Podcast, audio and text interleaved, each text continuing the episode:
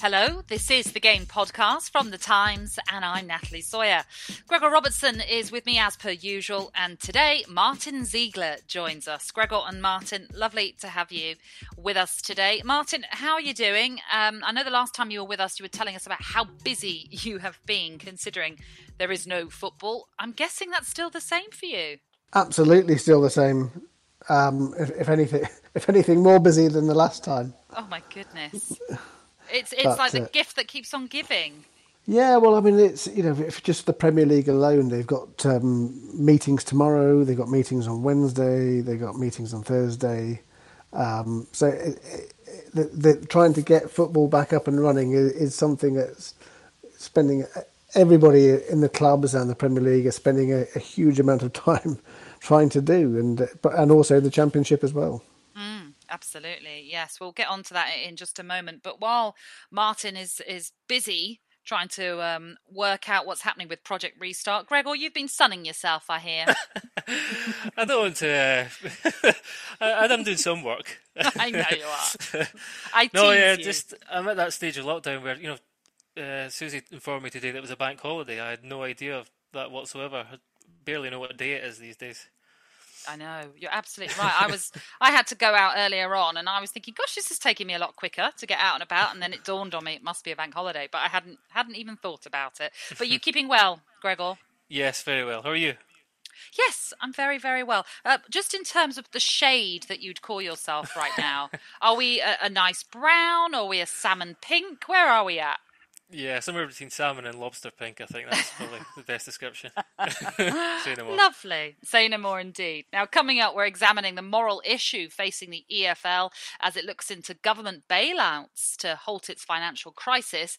And we'll be looking back at some famous on this dayers for the 25th of May. Liverpool fans won't want to miss it. All that to come after this. This Mother's Day, celebrate the extraordinary women in your life with a heartfelt gift from Blue Nile. Whether it's for your mom, a mother figure, or yourself as a mom, find that perfect piece to express your love and appreciation. Explore Blue Nile's exquisite pearls and mesmerizing gemstones that she's sure to love. Enjoy fast shipping options like guaranteed free shipping and returns. Make this Mother's Day unforgettable with a piece from Blue Nile. Right now, get up to 50% off at BlueNile.com. That's Bluenile.com. Planning for your next trip? Elevate your travel style with Quince. Quince has all the jet setting essentials you'll want for your next getaway, like European linen, premium luggage options, buttery soft Italian leather bags, and so much more. And is all priced at 50 to 80% less than similar brands. Plus, Quince only works with factories that use safe and ethical manufacturing practices. Pack your bags with high-quality essentials you'll be wearing for vacations to come with Quince. Go to quince.com slash pack for free shipping and 365-day returns. Now, the back page of the Times today reads League drops plan for hotel quarantines. News that the Premier League will not require players to be quarantined in a hotel for either one week or two before matches resume. Now, the practice was used in Germany for the week before the resumption of the Bundesliga season to reduce the risk of COVID 19 infection. However, it's understood that the idea has been dropped and does not feature in draft plans for the Premier League's protocol for when games resume, which is expected to be on June the 19th or more likely June the 26th all behind closed doors, of course. Now, Martin, you've written this piece for the Times. So, is this a reason for us to be cheerful that, that football is getting closer to resuming? Yes, I think it's one of, it's one of the hurdles that had to be crossed. The, the Premier League's medical advisor Mark Gillett said last week that they were going to be looking at this idea of of a quarantine period before the first match. Uh, that um, ran into a few problems. A, there's not many hotels that are actually open the, the other thing, I, I, I, think quite a few of the players were sort of questioning whether this was what, what they thought was a, was something they wanted to do. Did they want to get, be taken away from their families at a point like this uh, for for two weeks? I think that was a, probably a bigger hurdle, and and also I'm not. I think there was a generally a feeling: what's the point if we're testing so so many times? Is there really any point to doing this? I, the, the Germans did it for a week Mark Gillett said that would need to do it for 14 days to have any significant effect. So I think the Premier looked at it, Premier League looked at it, and then decided um, we, you know, we can do it without this, um, which I think is probably a positive thing. Yeah, I mean, with the recent round of testing, which has revealed two positive results from the 996, you can understand why officials are optimistic that with infection rates low, hotels won't be required for quarantine purposes. Martyn. Yeah, I think the the, the infection um, rates that and we, we had we had six last week out of um, I think it was about seven hundred and forty eight, wasn't it? And then yeah. and then and then two out of nine hundred and ninety six. It, it, just shows that actually it, it, we're talking tiny numbers, and that's not players, that's staff as well, coaches. I mean, we knew that Burnley's assistant coach was one of those who tested positive, so. We are look, looking at the situation. Where it's very, very few people involved. So, with a bit of luck, that continues, and the um, things will be a bit more straightforward when it comes to getting back into training and then um, getting matches restarted, which, as we say, is, is, slipped definitely from June the 12th to the 19th, but almost certainly it's going to be the the 26th, I think. Mm. Uh, Gregor, as, as, more details emerge about the return of football, does it excite you, or are you actually still apprehensive about it all? Uh, I'd say somewhere in the middle. I'll put like optimistic. Uh, I wasn't beforehand, and I think really those first raft of tests were were a huge kind of uh, leap forward with the numbers. You know, any any any positive tests were were, were some concern, but they're very small, and it's even the same in, in the championship recently. I think there was two. So, mm. um, you know, I, I think we're still at the at the kind of mercy of external forces. Obviously, as as I've seen the the infection rate is falling. Um, the next hurdle is, of course, when phase two kicks in of the training protocols, which everyone's, everyone's discussing this week, and and uh, the contact, the players come into contact more often, and so if there is any uh, positive test, uh, positive, you know, anyone catches coronavirus, essentially, then there's more more risk potentially in in uh, spreading through a team, but as Martyn says, the risks do, do now look appear to be appear to be pretty minute. Um, so as long as that that trajectory remains downwards in the rest of the country, then I think really we're taking some big steps forward towards football returning. Mm. I mean, we know that, that some footballers have been quite vocal, Gregor, about not wanting to return. Troy Deeney obviously has his reasons uh, with regards to family members that he doesn't want to expose to the virus. But do you think if you were a footballer still playing today and you heard these testing results and how it seems to be affecting only a small, and I say small, it's very small minority of players right now, that it would make you feel like it, perhaps football is a safe place to return to? Yeah, I mean, I think that was enormous. It was even the even the players who did test positive, I think, uh, by all accounts, were asymptomatic, and it's um, I just feel that those they are very small numbers, and I think there's a kind of, from what I understand, speaking to one or two players, there's a pretty strong consensus there won't be any hurdles. There are still concerns, uh, as you say, Troy Deeney and others have voiced concerns that really are going to be pretty impossible to answer for quite some time. So, mm. um, you know, those those concerns still exist, uh, but I don't foresee there being any problems in taking the next step into full contact training. Um, and that's that's another big step towards the return of football. Well, you mentioned that conversations are going to be taking place. It is a big week ahead for Project Restart, with clubs meeting on Wednesday and Thursday to discuss a host of matters, including the return or players being allowed to have full contact training or some contact training this week. The exact date for the restart of football will also be discussed, as will TV scheduling and what system should be used to decide on the outcome of the league should the season have to be curtailed. The issue of whether relegation should be scrapped is expected to be raised by at least one club, but it looks unlikely to win widespread support as well. So, so Martyn, when you hear all of these uh, points that need to be discussed this week, how crucial is it for Project Restart? First of all, the first thing is, is getting um, getting the, the second phase of training agreed, which is the contact training, which, which I think is, as as Greg has said, it looks like the you know the players are getting behind this, and um, it will pro- probably will be approved on, on Wednesday, and then on Thursday th- things become a bit trickier. Around like what you know the plan of what will happen if the season is curtailed I think that, will be, there'll be some heated discussions around there. I'm not even sure there'll be a vote, but I think it, there'll be some sort of determination that it's going to be um, decided on sporting merit. And I think there will be, I mean, the FA have already made it perfectly clear that they're not going to sanction no relegation.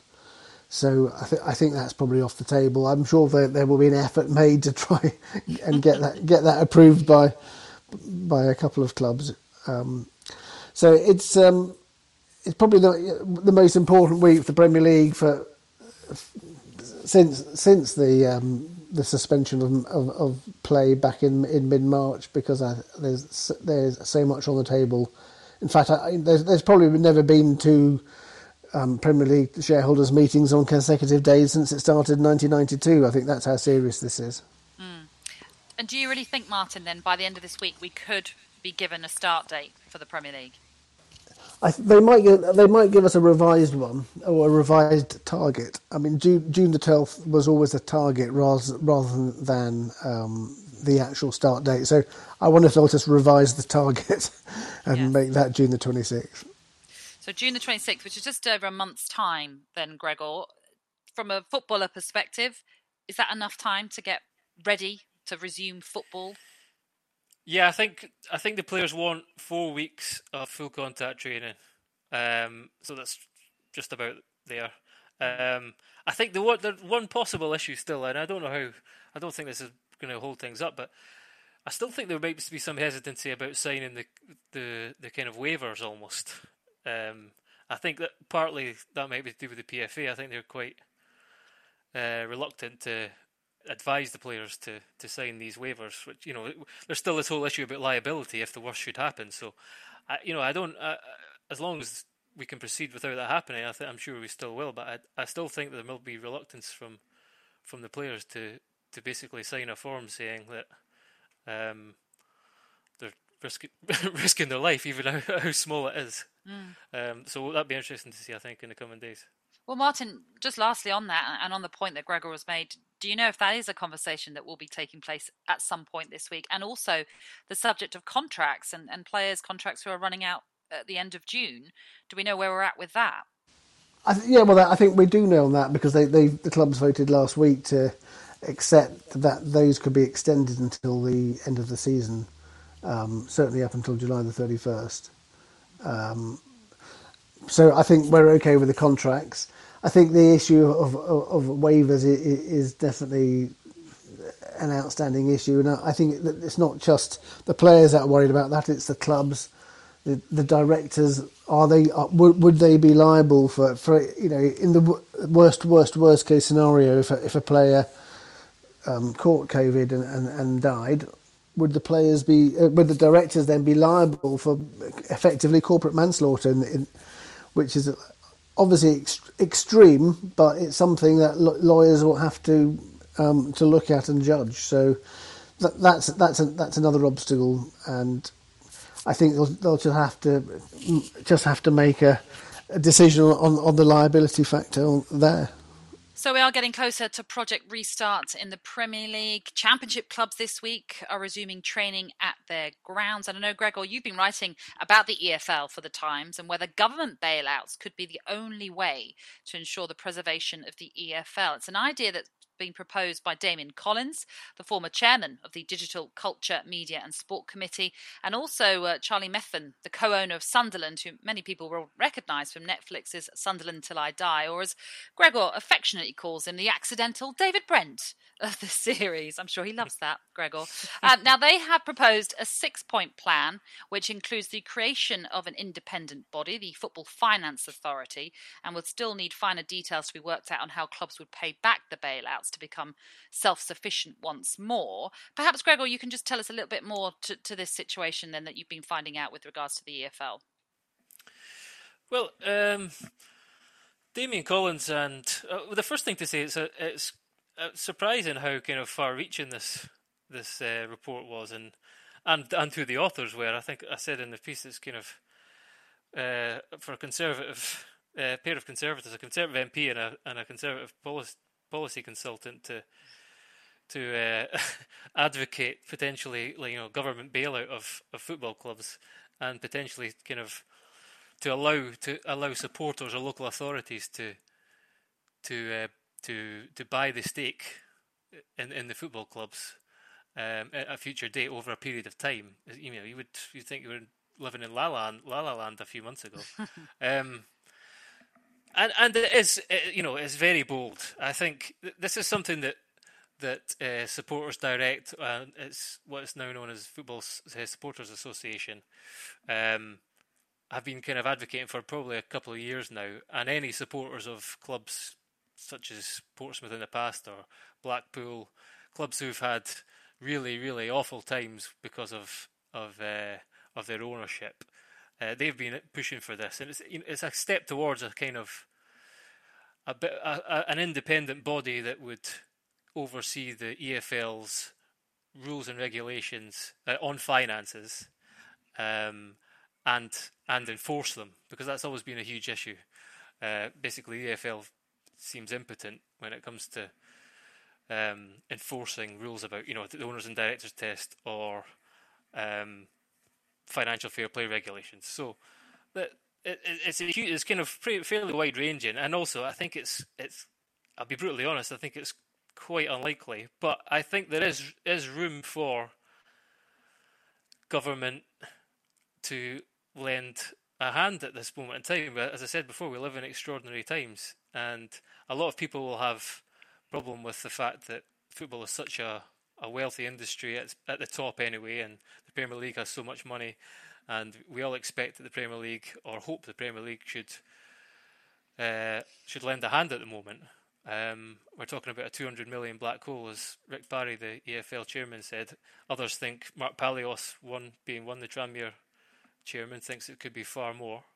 Um, and this is the problem. Football clubs when they don't have a, a, a billion pound TV deal as the Premier League do, are losing up to half their income by having no supporters through the gates. If if they start at all next season, this is the question. There's a huge black hole, and I just thought it was worth.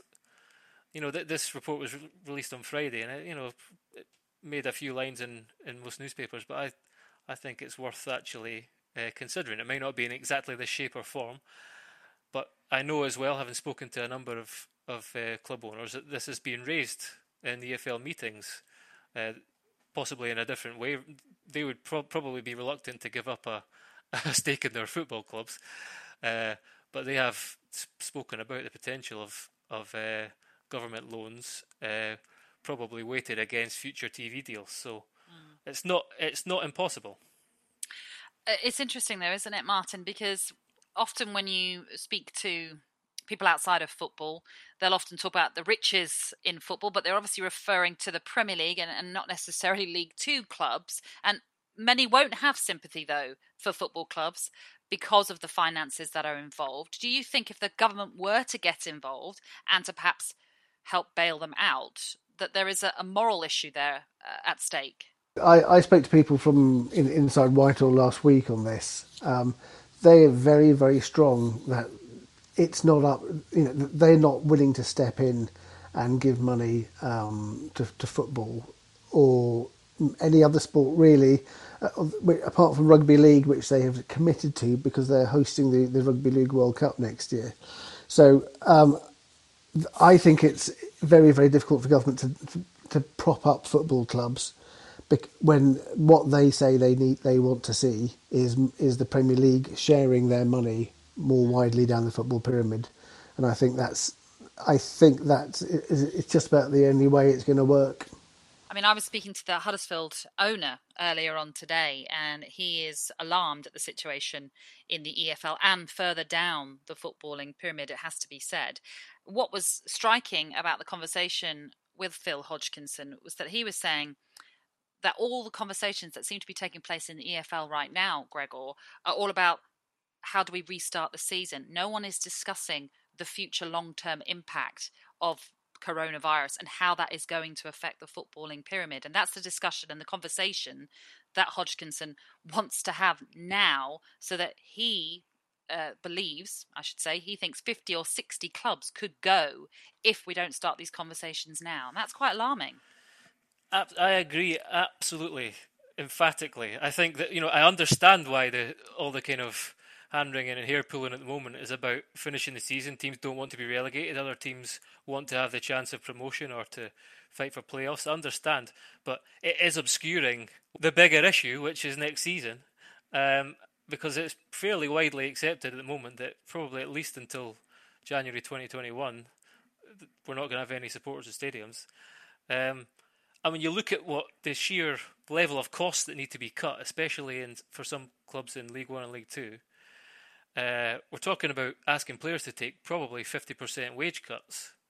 And I know there is a a kind of audit taking place just now, which is uh, being done by Deloitte and and the PFA. Uh, and I, I, know I spoke to one chairman who said that that that was their advice. Basically, you need to get take fifty percent agree have your players agree to take a fifty percent wage cut, uh, or else you're going to be hemorrhaging money, and that is not going to be easy. The PFA stance in this has always kind of been if owners have the money and the means to to pay their players, then they should do.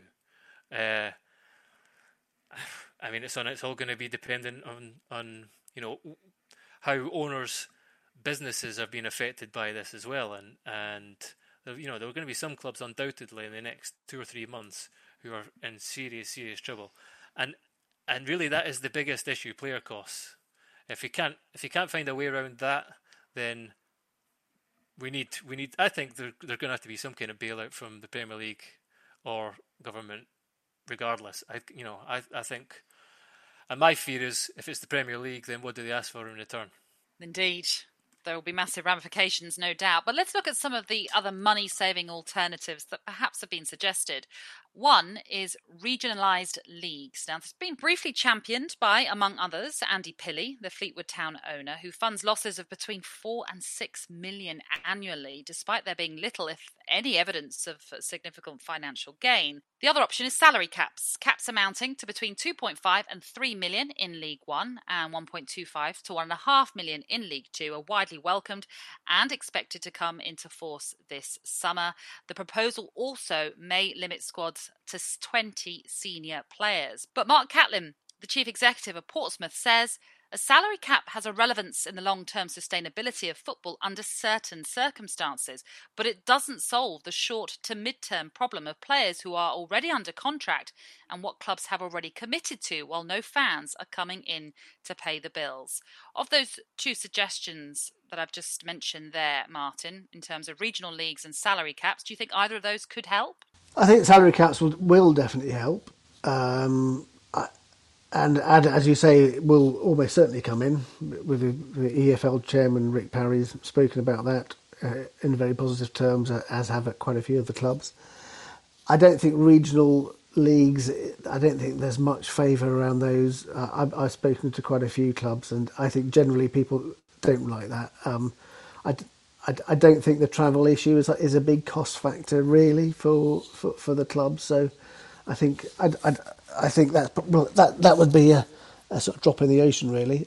I think what will happen is that market forces will prevail, and, and unfortunately, the people are going to suffer there are the players because um, in League Two and, and League One, but in League Two especially, there's going to be hundreds and hundreds of players out of contract in the summer and they are not going to be able to get the same sort of contract they are on at the, um, at the moment because the money is not going to be there. So they, I think we're going to see part-time professionals in, in League Two, which is for, you know for, for, for those players who have mortgages and families. That, that's a really tough thing to do. But I, I just that's where it's going to happen. I think.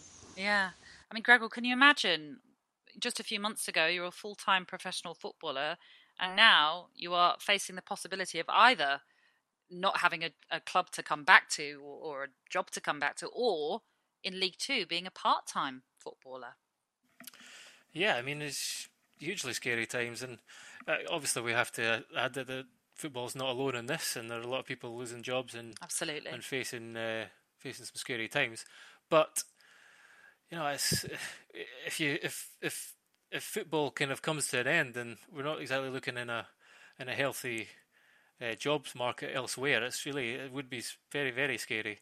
Um, and I, I, agree with Martyn. I think you know that, I think that's that's ultimately true. There will be market forces will mean that there's so many players that basically the clubs will be able to offer them, and they'll have to offer them vastly reduced contracts. But I still don't think that will make up for the financial hole that we're that we're looking at. If if these leagues have to play, then there's going to be the cost of, of testing. I don't know if they I don't know if they're going to be able to manage that. I spoke Catlin as well said the Portsmouth CEO said that you know a lot of people have talked about the the follow idea and perhaps raising some money by supporters paying to watch the games online or on streams. And he said their club has modelled that they would bring in between 15 and 25 percent of their ordinary ticket revenues through that. So, eh, you know, if you could manage to get 25 percent reduction in your player wages, that still leaves a big old hole.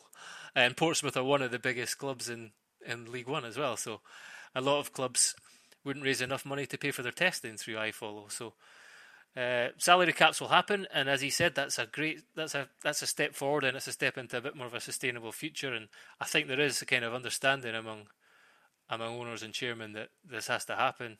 But these are all kind of, you know, also that we hope there might be a a kind of better redistribution, a fairer redistribution of of money from the Premier League in the future. And but that next TV deal is not until 20, 2022. So these are all more long term issues, and, and there is a short term danger. And that's the thing I, I think really we still need to look at how the, that mm. gap's going to be plugged.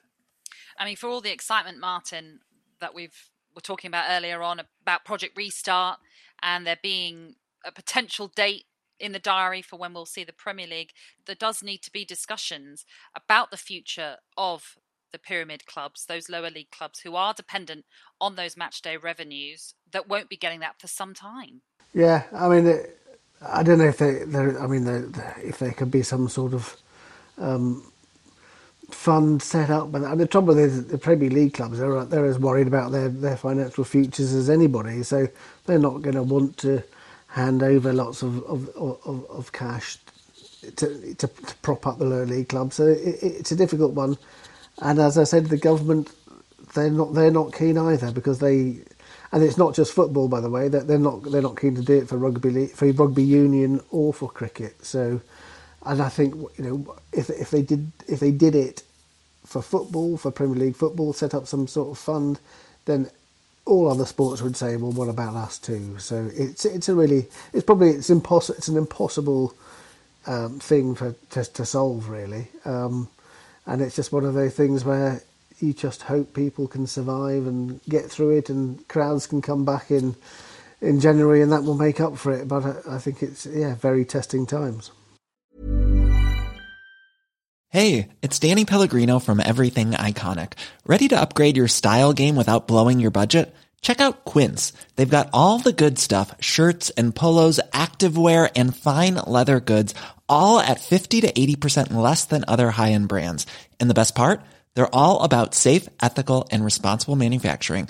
Get that luxury vibe without the luxury price tag. Hit up quince.com slash upgrade for free shipping and 365-day returns on your next order. That's quince.com slash upgrade.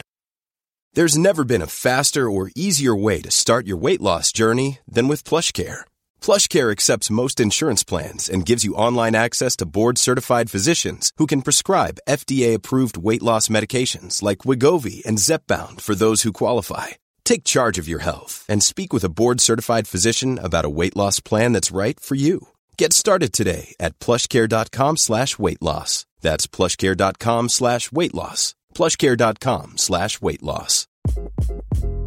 Hi. This is Craig Robinson from Ways to Win, and support for this podcast comes from Invesco QQQ, the official ETF of the NCAA. The future isn't scary. Not realizing its potential, however, could be.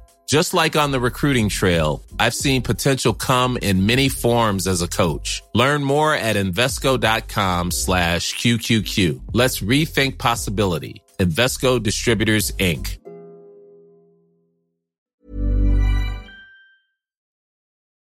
The 25th of May is a special day in the sporting calendar. 1967, if I take you back to then.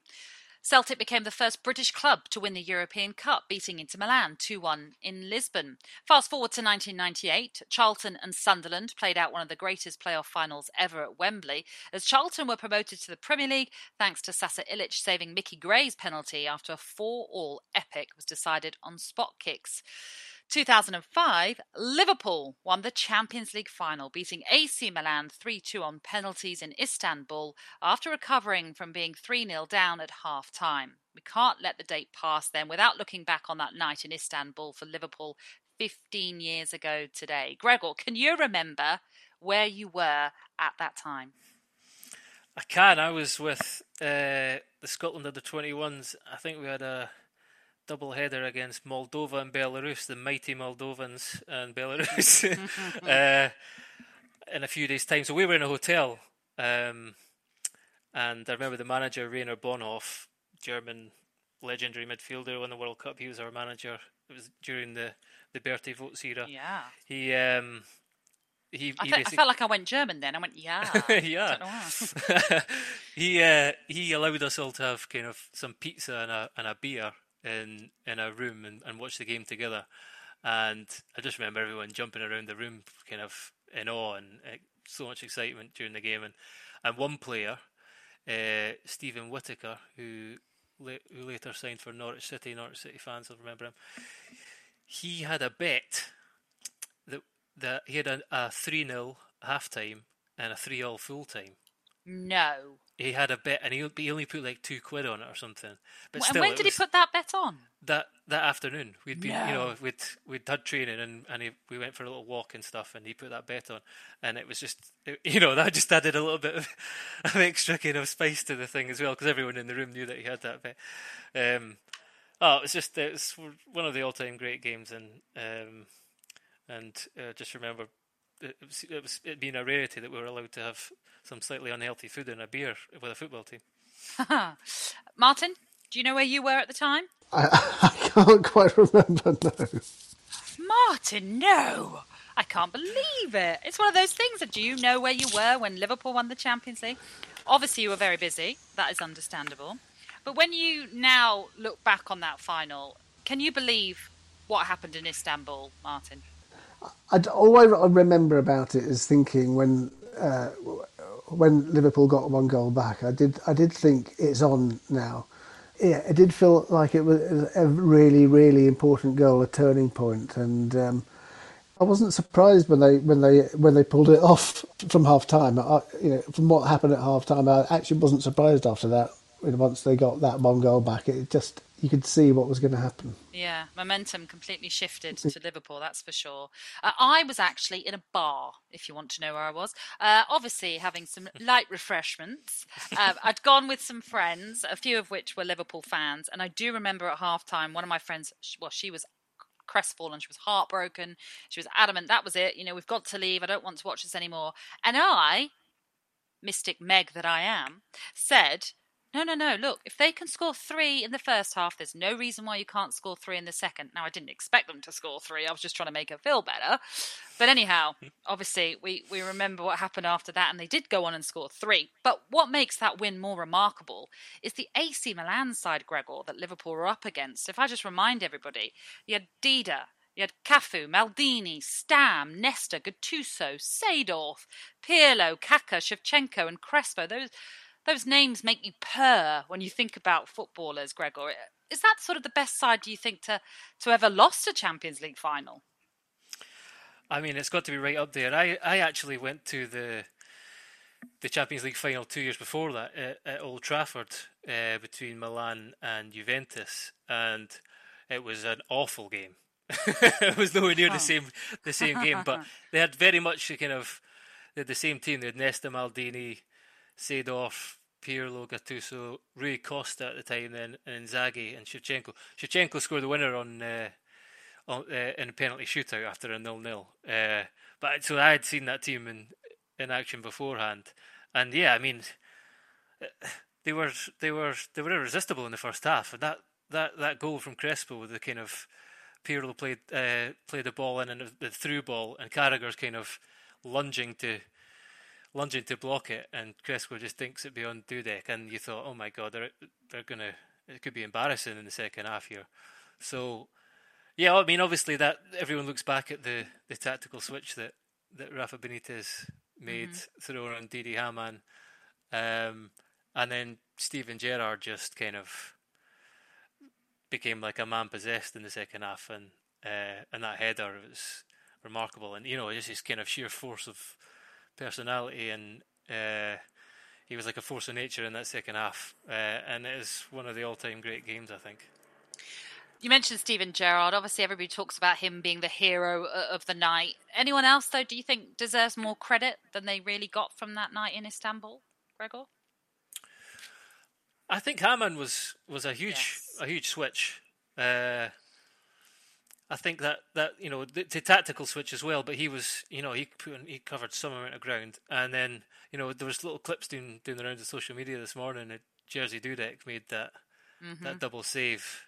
Uh, I think it was from Shevchenko. It was. Um, the second one, you know, it was it was ridiculous. He's just kind of getting back back onto his feet on the goal line, and you know, just instinct, and it somehow went over the over the bar. And so, yeah, there were moments like that, and I think you know, you, there's moments that players reflect upon now. I think, and I think Carragher said, you know, that moment was just a moment where they thought, a, how on earth has has that not gone in, and b, this has to be our night. Uh, and then you know, you just kind of look back at the celebrations. Carragher kind of when when Dudek obviously saved the penalties uh, at the end running around like a kind of little school kid leaping in the air. And he just couldn't control himself. So, yeah, brilliant, brilliant, brilliant night. Yeah, very much so. Martyn, when you think back then to that Champions League final of 2005, do you think that's the best one that's ever been in terms of the story, the the comeback, and, and all that came with it? If if you were writing it as a sort of fictional uh, story, you'd you'd think it was so unlikely it couldn't it, could, it couldn't actually happen, don't you? So yeah. from that point of view, probably it was. I mean, the venue, the, the place it was. I mean, I, I have always regretted not going to it because I uh, I went to the final the year before and the year after, um, and I remember why I can't remember it now because I've just I've just been looking back at the dates. Um, and it was I was on paternity leave. oh, there go. you go. that makes sense. and you're in the uh, baby bubble. Uh, everything's a bit of a blur around that time, obviously you can imagine. And that was also was it? I'm right in thinking was it Vladimir Smicer? Was that his last performance? Because I, I, know he, he he scored an excellent goal, didn't he? Won himself a place in Liverpool fans' hearts forever, didn't he? Um, yes, you're right. He left in the in June of that year. So yeah. So that was a that was a sort of a, a, amazing way for him to, to sign off. I always thought he was one of these players who was really really like, technically talented, but. Um, and, and I really liked watching him, but he didn't quite get the impact that uh, he, he, he perhaps could have had. But yeah, in terms of the the, the, the final itself, it's it, it, must be up there, mustn't it? Um, right at the very top of of all the the European Cup finals, and um, a long, long way up compared to the uh, the Milan Juventus one at Old Trafford, which was just terrible. But there've been some. I mean, there've been some cracking ones. I mean, um, the one in Cardiff between um, uh, Real Madrid and Juventus. That was uh, that was amazing as well. I've been there have been some brilliant ones recently. So, but yeah, I don't think you'll ever forget the miracle of Istanbul. No, I think you're right there. Although, Gregor, I know that um, I was discussing this a little bit earlier on, and and uh, on Twitter, and somebody wrote to me saying, I don't know why everyone goes on about it being the miracle of Istanbul. Liverpool didn't actually win the game; it was a three-all draw. the caveat to that was he was an Everton fan, so uh, maybe you can understand why he said that. But equally, he mentioned the game between Liverpool and Barcelona from last season, and he thought that was an even better result when it came when it comes to, to Champions League matches, albeit it wasn't a Champions League final. But where do you stand on, on the game at Istanbul and, and whether or not it, it should be the ultimate Champions League final? Yeah, I think it is. I mean, I think but that and obviously with with uh, a Premier League hat on the the, the Manchester United uh, comeback against yeah. Bayern Munich as well. I have to say, I also remember the the uh, the the Arsenal against Barcelona final was another fantastic game, and Henrik Larsson came on and, and kind of changed the game for for Barca. And I mean, you look at the Arsenal team as well. Then that you know, uh, Campbell, Toure, Cole, Fabregas, Gilberto, Ljungberg, Henry. That, that that was that was kind of almost peak Arsenal, I think, and um, and they came so very close. Uh, and you know Barcelona had Ronaldinho and Eto and uh, Deco, so you know that was another cracker. And but I think I think really between the Manchester United uh, versus Bayern Munich and Liverpool game, I think they were two of the greatest. Uh, the the the game at Anfield last season was a remarkable event. You know that's something I don't think we'll really ever probably see happen again.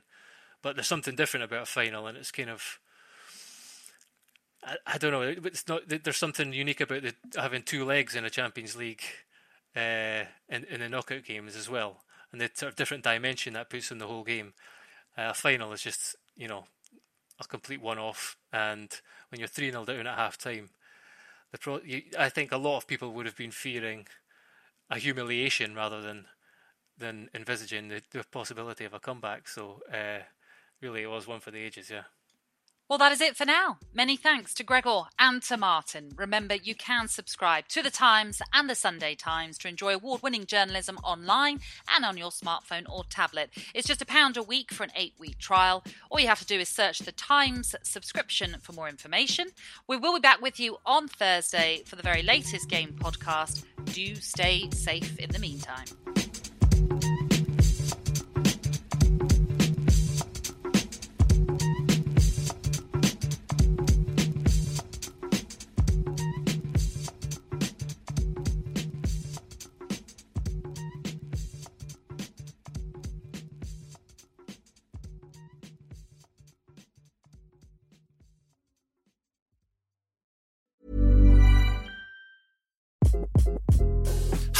This is Craig Robinson from Ways to Win, and support for this podcast comes from Invesco QQQ, the official ETF of the NCAA. The future isn't scary. Not realizing its potential, however, could be. Just like on the recruiting trail, I've seen potential come in many forms as a coach. Learn more at Invesco.com slash QQQ. Let's rethink possibility. Invesco Distributors, Inc.